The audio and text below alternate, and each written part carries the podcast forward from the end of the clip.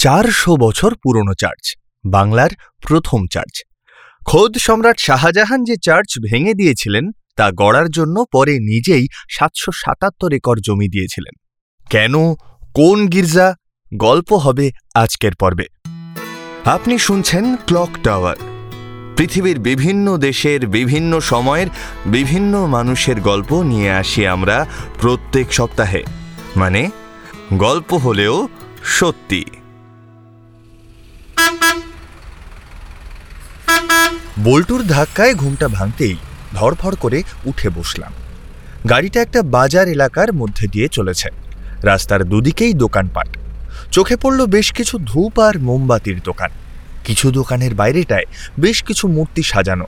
প্রভু যিশুর অভয় মূর্তি, যিশুর ক্রুশবিদ্ধ মূর্তি, মাতা মেরির অভয় মূর্তি। বেশ কিছু সস্তার চেনও ঝুলছে। সেগুলোতে বিভিন্ন ডিজাইনের ক্রস ঝুলছে। আমি বল্টুর দিকে ফিরে বললাম আমরা এসে গেলাম বুঝি? হ্যাঁ গাড়িটা এখানেই পার্ক করতে হবে তারপর সামনে কিছুটা হেঁটে যেতে হবে। শীতের ছুটিতে পিকনিক হবে না তাই কি হয়? এই তো গত সপ্তাহে পাড়ার ক্লাবে সাধন জেঠু পিকনিকের ব্যাপারটা উস্কে দিতেই মোটামুটি সবাই রাজি হয়ে গেল। পাড়ার আট দশটা পরিবার একসঙ্গে বের হওয়ার প্ল্যান হলো। অনেকেই অবশ্য পাড়াতেই পিকনিকটা করতে চেয়েছিল তবে সাধন জেঠু কিছুতেই তাতে রাজি হননি। ভদ্রলোক একসময় কোল ইন্ডিয়ার চাকরির সুবাদে হিল্লি দিল্লি ঘুরেছেন। তিনি বললেন রদ দেখা, কলা বেচা দুই হোক নাকি? আমরা একটু দূরে কোথাও পিকনিকে যাব। সকাল সকাল চলে যাব। রান্নি, রান্না বান্না করবে। আমরা একটু সাইট সিন করে নেব ততক্ষণ। দুপুরে খেয়ে বিশ্রাম নিয়ে ফিরে আসব। যেমন কথা, তেমন কাজ। অর্থাৎ উঠল বাই তো ব্যান্ডেল যাই। একটা ছোট বাস ভাড়া করে আমরা ব্যান্ডেলের বেশ কিছু জায়গা ঘোরার পরে আমি একটু ক্লান্তই হয়ে পড়েছিলাম। বাসটা যখন একটু থামল, বল্টুর ডাকে ঘুম ভেঙে বুঝলাম, কোনো একটা খ্রিশ্চান পাড়া বা গির্জার কাছাকাছি আছি। বাস থেকে এক এক করে সবাই নামতে থাকল। সাধন জেঠু ওদিকে চেঁচাতে থাকে। এই, এখানে কিন্তু এক ঘণ্টা, বেশি সময় নেই আর। সবাই সবার পাশের সিটের জনকে খেয়াল রাখবেন। ভুল হলেই কিন্তু সমস্যা হয়ে যাবে। এমন সময় পেছন থেকে শঙ্খদা এসে বলল, এই যে মানিকজোড় পর্তুগিজদের মতো তোমরাও এবার ব্যান্ডেলে পদতুলি দাও নাকি? বল্টু তার সবকটা দন্ত বিকশিত করে স্বভাবসিদ্ধ ফাজলামি করে বলল, ব্যান্ড পার্টির হ্যান্ডেল, তার থেকে ব্যান্ডেল। শঙ্খদা বল্টুর মাথায় চাঁটি মেরে বলল, ডেপো তো কম হওনি দেখছি। আসল মানেটা বল দেখি। আমি এবারে মুখ খুলি। এতটুকু সাধারণ জ্ঞান আমার ছিল। বললাম, মূল শব্দটা পর্তুগিজ। অনেকে বলেন এর অর্থ বন্দর, আবার অনেকে বলেন জাহাজের মাস্তুল। শঙ্খদা একবার কি যেন ভেবে বলল, আমার মতে অবশ্য দ্বিতীয়টা। কেন? আমার প্রশ্ন শুনে শঙ্খদা বাইরের দিকে ইশারা করে বলল, যেতে যেতে কথা হবে, এখন বাস থেকে নাম আগে। শঙ্খদা কলেজে পড়ে। আমি আর বল্টু একই স্কুলে। আমাদের থেকে শঙ্খদা কয়েক বছরের বড় হলেও একই পাড়ায় বাড়ি আর একই সঙ্গে খেলার সুবাদে শঙ্খদার সঙ্গে আমাদের সম্পর্ক বেশ ভালো। কোনো কিছু সমস্যায় পড়লেই আমরা শঙ্খদার শরণাপন্ন হই। তাই আমরা শঙ্খদাকেই অনুসরণ করলাম। পায়ে পায়ে মূল ফটকটা পেরিয়ে সামনে একটা বিস্তৃত বড় মাঠ দেখতে পেলাম। সেটার বেশিরভাগটাই সবুজ ঘাসে ঢাকা। প্রান্তরের মাঝে মাঝেই যিশুর জীবনের বিভিন্ন ঘটনাকে মূর্তি দিয়ে সাজিয়ে রাখা হয়েছে। সেটার সামনে দিয়েই পাশের বিল্ডিংখানায় কয়েকটা সিঁড়ি দিয়ে উঠে প্রবেশ করে আমি তো থ। একটা লম্বা কাঠের লগ বা মোটা গুঁড়ি কাচের বাক্সের মধ্যে সংরক্ষিত করা। কাছে গিয়ে দেখি সেটার উপরে লেখা পশ্চিমবঙ্গ সরকার কর্তৃক হেরিটেজ প্রপার্টির আইনে এটা সংরক্ষিত। আমি বেশ অবাক হয়ে আরও কাছে গিয়ে দেখলাম এই কাঠের লকটা আসলে একটা জাহাজের মাস্তুল। আমি শঙ্খদার দিকে তাকাতেই শঙ্খদা বলল, এবারে বোঝা গেল শহরের নাম ব্যান্ডেল কেন? আর আমি কেন দ্বিতীয়টাকেই বেশি গ্রহণযোগ্য মনে করেছিলাম? আমি প্রশ্ন করলাম আচ্ছা শুধু শুধু একটা গির্জার মাঝখানে একটা জাহাজের মাস্তুল রাখতে যাবে কেন? আমরা আবার হাঁটতে শুরু করেছি। আমাদের দুই পাশের দেওয়াল জুড়ে প্রভু যিশুর চিত্র অঙ্কিত রয়েছে, বিভিন্ন ভাস্কর্য রয়েছে। একাধিক জায়গায় প্রভুর বাণী লেখা রয়েছে। একটা জায়গায় শঙ্খদা দাঁড়িয়ে পড়ে দেওয়ালের একটা লেখার দিকে ইশারা করে। সেদিকের দেওয়ালে একটা বড় বিচিত্র কাহিনী বর্ণিত রয়েছে। শঙ্খদাও বলতে শুরু করে। সংক্ষেপে এই গল্প হলো এই যে, ষোলোশো পঞ্চান্ন সাল নাগাদ এক পর্তুগিজ জাহাজ প্রাকৃতিক দুর্যোগে পথ হারায়। সেই জাহাজের নাবিক দূর থেকে এই চার্চের চূড়া দেখতে পেয়ে এদিকেই জাহাজ চালানোর নির্দেশ দেন। এবং অবশেষে তাঁরা এসে পৌঁছন এই ব্যান্ডেল শহরে, এই গির্জাঘরের কাছেই সেই ক্যাপ্টেন ঈশ্বরের কাছে প্রতিজ্ঞা করেছিলেন, তিনি যে গির্জায় প্রথম পৌঁছাবেন, সেখানেই তিনি তার জাহাজের একটি মাস্তুল দান করে দেবেন। আর সেই প্রতিশ্রুতি মতোই সেই নাবিক ব্যান্ডেল দুর্গে তার জাহাজের একটি মাস্তুল রেখে যান। বল্টুর গলায় বিস্ময়, ষোলোশো পঞ্চান্ন? তখন ছিল এই গির্জা। তাহলে তৈরি হয়েছিল কবে গো? শঙ্খদা বলল নথিবদ্ধ ইতিহাসের কথা যদি ধরিস তাহলে সম্ভবত বাংলার প্রথম চার্চই হল এই ব্যান্ডেল চার্চ। এত পুরনো? বল্টুর গলায় তখনও বিস্ময়। দেখে তো বিশ্বাসই হয় না গো। আরে বাবা কতবার সংস্কার হলো? বছর বছরই তো সংরক্ষণ হচ্ছে। আমি যখন বছর দশেক আগে এসেছিলাম তখন ওই মাস্তুলখানাই বাইরে দাঁড় করানো থাকতো। আর এখন তো দেখলি কাচের বাক্সে রাখা। সামনেই একটা যিশুর ক্রুশবিদ্ধ মূর্তি আর তার পাশেই মাতা মেরির মূর্তি। এদের সামনে একটা ছোট্ট জলাধার মতো, যেখানে অনেক মানুষই কয়েন ছুঁড়ে দিচ্ছে আর সেটার উপরে একটা লোহার গ্রিল বসানো আর তাতে তালা দেওয়া। শঙ্খদা ওদিকেই ইশারা করে বলল, ওই যে গ্রিলটা দেখছিস? তখনও কিন্তু ওই গ্রিলটা ছিল না, চাইলেই জলে হাত দেওয়া যেত। ওটার নিচে যে কত শতাব্দীর পুরনো কয়েন রয়েছে তার ঠিক নেই। এখন দেখে তো মনে হচ্ছে জায়গাটা পরিষ্কার করেছে। আমি যখন শেষ দেখেছিলাম তখন খুব ভালো করে জলের উপর থেকে লক্ষ্য করে ইস্ট ইন্ডিয়া কোম্পানির কয়েন অবধিও দেখতে পেয়েছিলাম। কিন্তু সবাই পয়সা ফেলছে কেন? আরে হাঁদারাম তুই মন্দিরের প্রণামী বাক্সে পয়সা ফেলিস কেন? সেই একই কারণ অর্থাৎ মনের ইচ্ছা পূরণ। শঙ্খদা বল্টুর মাথায় চাটি মারল। বল্টু মাথায় হাত বোলাতে বোলাতে সামনের দিকে তাকিয়ে থাকে। সবাই দেখলাম ওই জলাধারের সামনে এসে অদৃশ্য এক ক্রুশ বুকে এঁকে কয়েনখানা মাথায় ছুঁয়ে জলে ছুঁড়ে দিচ্ছেন। সাধন জেঠু এসে দাঁড়ায়। ভক্তিতে গদ গদ সাধন জেঠু কপালে একটা পাঁচ টাকার কয়েন বার তিনেক ঠুকে, জয় মা যিশু! বলে জলে ছুঁড়ে দিলেন। আমি আর বল্টু দুজন দুজনের মুখের দিকে তাকিয়ে হাসতে লাগলাম। আমি জিজ্ঞাসা করলাম, এই চার্চটা তো পর্তুগিজরা তৈরি করেছে, তাই না? শঙ্খদা বলল, একদম।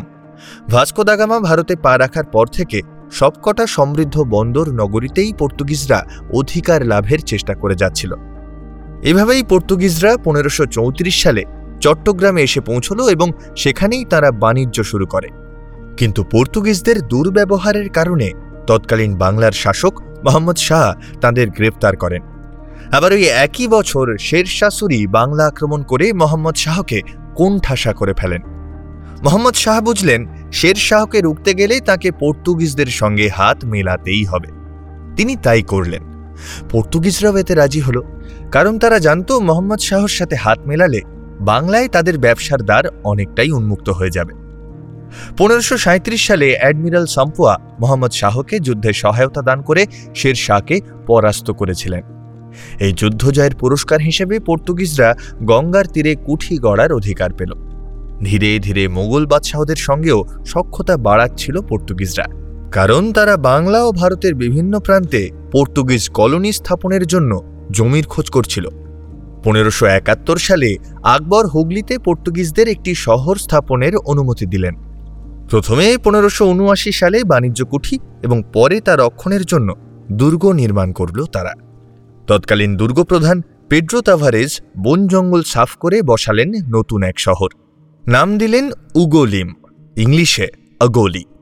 সেই নাম অপভ্রংশ হতে হতে শেষ অবধি এখন কি হয়েছে, কে বলতে পারবে?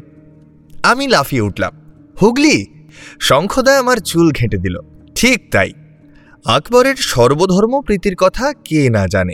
সেই সুবর্ণ সুযোগ কাজে লাগিয়েই পর্তুগিজরা পনেরোশো নিরানব্বই সালে হুগলি নদীর তীরে একটি কাঠের গির্জা বানিয়ে নিজেদের ধর্মাচরণ শুরু করল শুধু তাই নয়, বরং রীতিমতো ধরে বেঁধে প্রচারও শুরু করলেন এরকম অবস্থা। সেই চার্চের নাম ছিল নোসা সেনহোরা দো রোজারিও, যার ইংরেজি তর্জমা হল our lady of happy voice ও, তাই বুঝি ঢোকার মুখে চার্চের প্রতিষ্ঠা সাল পনেরোশো নিরানব্বই লেখা? বল্টু প্রশ্ন করে। ঠিক তাই। পর্তুগিজরা বেশ কয়েক বছর ধরেই ভারতে কলোনি স্থাপনের চেষ্টা করছিল। পনেরোশো ছিয়াত্তর সালে পর্তুগিজদের একটা বড় দল সম্রাটের সঙ্গে দেখা করে তাকে খুশি করে সারা ভারতে খ্রিস্ট ধর্ম প্রচারের সূচনা করতে চেয়েছিল। সম্রাট প্রথম দিকটায় ব্যাপারটা অতটা গুরুত্ব না দিয়ে সেই সর্বধর্ম সমন্বয় সভায় পর্তুগিজ তথা খ্রিশ্চানদের যুক্ত করেন। তোরা নিশ্চয়ই একবারের সর্বধর্ম সমন্বয় সভার ব্যাপারে বইতে পড়েছিস। আমরা দিব্য ঘাড় নাড়লাম। শঙ্খদা বলে চলে। সম্রাট বেশ কিছু করও পর্তুগিজদের মাফ করে দিলেন। এরকম সময় লিসবন থেকে গোয়ায় মেসেজ আসে, আকবর বাদশাকে বাপু, জলদি তোমরা খ্রিস্টান করে ফেলো, তাহলে ভারতীয়রা এমনি খ্রিস্টান হয়ে যাবে। তবে এই ব্যাপারটা আকবর বুঝে সেই সময়ের জন্য পর্তুগিজদের সঙ্গে দূরত্ব বাড়িয়ে ফেলেন। তবে যেহেতু পর্তুগিজদের কারণে একটা মোটা টাকা কর আদায় হতো, তাই বাদশাহ তাদের চটাতে চাননি। পনেরোশো সালে তিনি লাহোরে পর্তুগিজদের গির্জা তৈরির অনুমতি দিলেন। আকবরের খ্রিস্টান স্ত্রীর ভগিনী মোঘল শাহী হারেমের ডাক্তার নিযুক্ত ছিলেন। এই জুলিয়ানা বা হুলিয়ানা ভদ্রমহিলাই পনেরোশো সালে আগ্রায় প্রথম গির্জাটি নির্মাণ করেছিলেন। পরে এই মহিলা ফ্রেঞ্চ রাজকুমার জন ফিলিপ দি বব নোভাকে বিবাহ করেছিলেন। তাই খুব স্বাভাবিকভাবেই আকবরের বেশ কিছু পুত্রের ও ভাতুষপুত্রের উপরে খ্রিস্টান ধর্মের প্রভাব ছিলই। যতদিন জাহাঙ্গীর মসনদে ছিলেন, ততদিন পর্তুগিজরা এদেশে অনেক সুযোগ সুবিধা ভোগ করেছে। এমনকি এরকম গুজবও আছে, সম্রাট নাকি খ্রিশ্চান ধর্মের প্রতি এতটাই অনুরক্ত হয়ে পড়েছিলেন যে গোপনে পোশাকের নিচে নাকি ক্রস ঝুলিয়ে রাখতেন। জাহাঙ্গীরের তিন ভ্রাতা খ্রিস্টান ধর্মও গ্রহণ করেছিলেন। কিন্তু শাহজাহান এসব ভালো চোখে নিলেন না।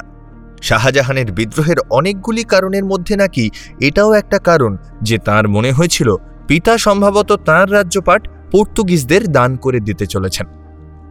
শাহজাহান নাকি ব্যান্ডেল চার্চ একবার ধ্বংস করে দিয়েছিলেন? ব্যাপারটা একদিন রঞ্জন স্কুলে বলেছিল বটে, তবে সে ব্যাটা বেশিরভাগ সময়ই ঢপের চপ দেয় বলেই সুযোগ বুঝে শঙ্খদাকে জিজ্ঞাসা করে বসলাম। শঙ্খদা একটা গাঁটটা মেরে বলল, ক্যা বাত পিকাই? আজকাল দেখছি অনেক খোঁজ খবর রাখছিস? আসলে ব্যান্ডেল চার্চের উপর দিয়ে অনেক ঝড়ঝাপটা গিয়েছে, বুঝলি? ষোলোশো সালে শাহজাদা খুররাম জাহাঙ্গীরের বিরুদ্ধে যুদ্ধ ঘোষণা করলেন। খুররাম প্রথমে দক্ষিণের আহমেদনগর ও বিজাপুরের কাছে সাহায্য চেয়ে ব্যর্থ হয়ে বাংলায় এসে পর্তুগিজদের কাছে সাহায্য চাইলেন।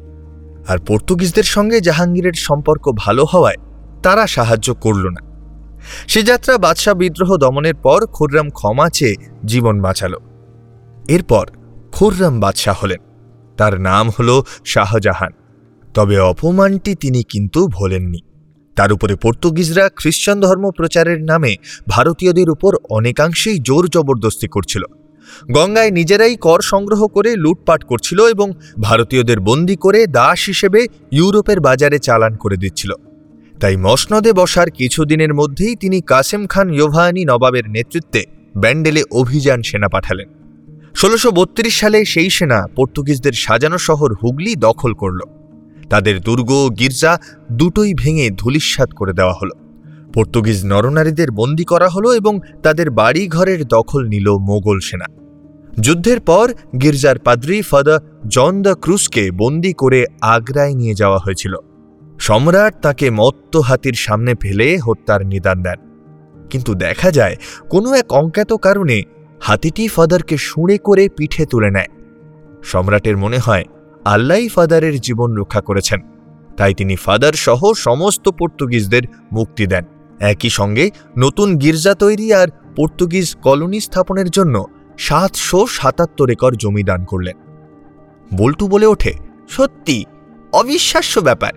সে আর বলতে, আমাদের বাড়ির কাছে ঘরের জিনিস বলে হয়তো আমরা ফেলনা ভাবি, কিন্তু বিশ্বব্যাপী খ্রিশ্চান বিশ্বে ব্যান্ডেল চার্চের একটা আলাদা সম্মান রয়েছে। খোদ ভাটিকান চারশো বছর পূর্তিতে এই চার্চকে ব্যাসিলিকা সম্মান দিয়েছে। কারণ এই চার্চের সঙ্গে ছোট বড় আশ্চর্য অনেক গল্প জড়িয়ে আছে। বড় গল্পগুলো মানুষের মুখে মুখে প্রচার পেয়েছে, কিন্তু বাকিগুলো সময়ের সঙ্গে সঙ্গে হারিয়ে গেছে।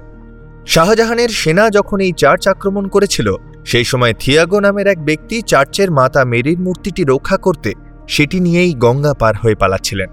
কিন্তু মোঘলদের আক্রমণে মাঝ নদীতেই তার মৃত্যু হলে মাতা মেরির মূর্তিটি নদীর জলে ডুবে যায়। নতুন চার্চ তৈরি হওয়ার পরেও তাই চার্চে মাতা মেরির মূর্তি ছিল না। এর বহু বছর পর ফাদার ক্রুজ একদিন স্বপ্নে দেখেন, চিয়াগো বলছে, মাদার ফিরে এসেছেন। ফাদার যেন প্রার্থনা করেন। আর ঠিক পরদিন সকালে জেলেদের হাঁক ডাকে ফাদার দেখেন, মাতা মেরির সেই মূর্তি জেলেরা খুঁজে পেয়েছে। ফাদার সেটি নিয়ে বেদিতে স্থাপন করেন। সেই মূর্তি কিন্তু আজও রয়েছে চার্চে। ওই দেখ। শঙ্খদা দোতলার ব্যালকনিতে একটা বেশ প্রশস্ত জায়গায় স্থাপিত মাতা মেরির মূর্তির দিকে আঙুল তুলে ইশারা করল। এগুলো কি সত্যি, শঙ্খদা? আমার প্রশ্ন শুনে প্রথমে শঙ্খদা হাসল, তারপর ছাদের উপর থেকে দূরে গঙ্গার দিকে ইশারা করল। বলল, বিশ্বাসে মিলায় বস্তু, তর্কে বহু দূর বুঝলি পিকাই? বাদ দে। ওই দেখ এখান থেকে গঙ্গাটা কি সুন্দর দেখা যাচ্ছে? আর ওটার উপরে ওই যে দেখছিস, ওটা কিন্তু জুবিলি ব্রিজ।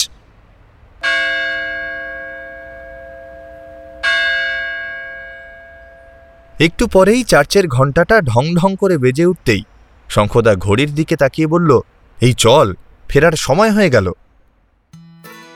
আপনাদের যদি আজকের পর্বটি ভালো লেগে থাকে, তাহলে অবশ্যই বন্ধুদের সঙ্গে শেয়ার করবেন। আপনাদের এই ভালোবাসা আমাদের আরও ভালো ভালো পর্ব তৈরি করতে উৎসাহ দেয়। আর তাই আমাদের ভবিষ্যতের সমস্ত কাজের আপডেট পেতে চটপট ফলো করে ফেলুন আমাদের পডকাস্ট চ্যানেল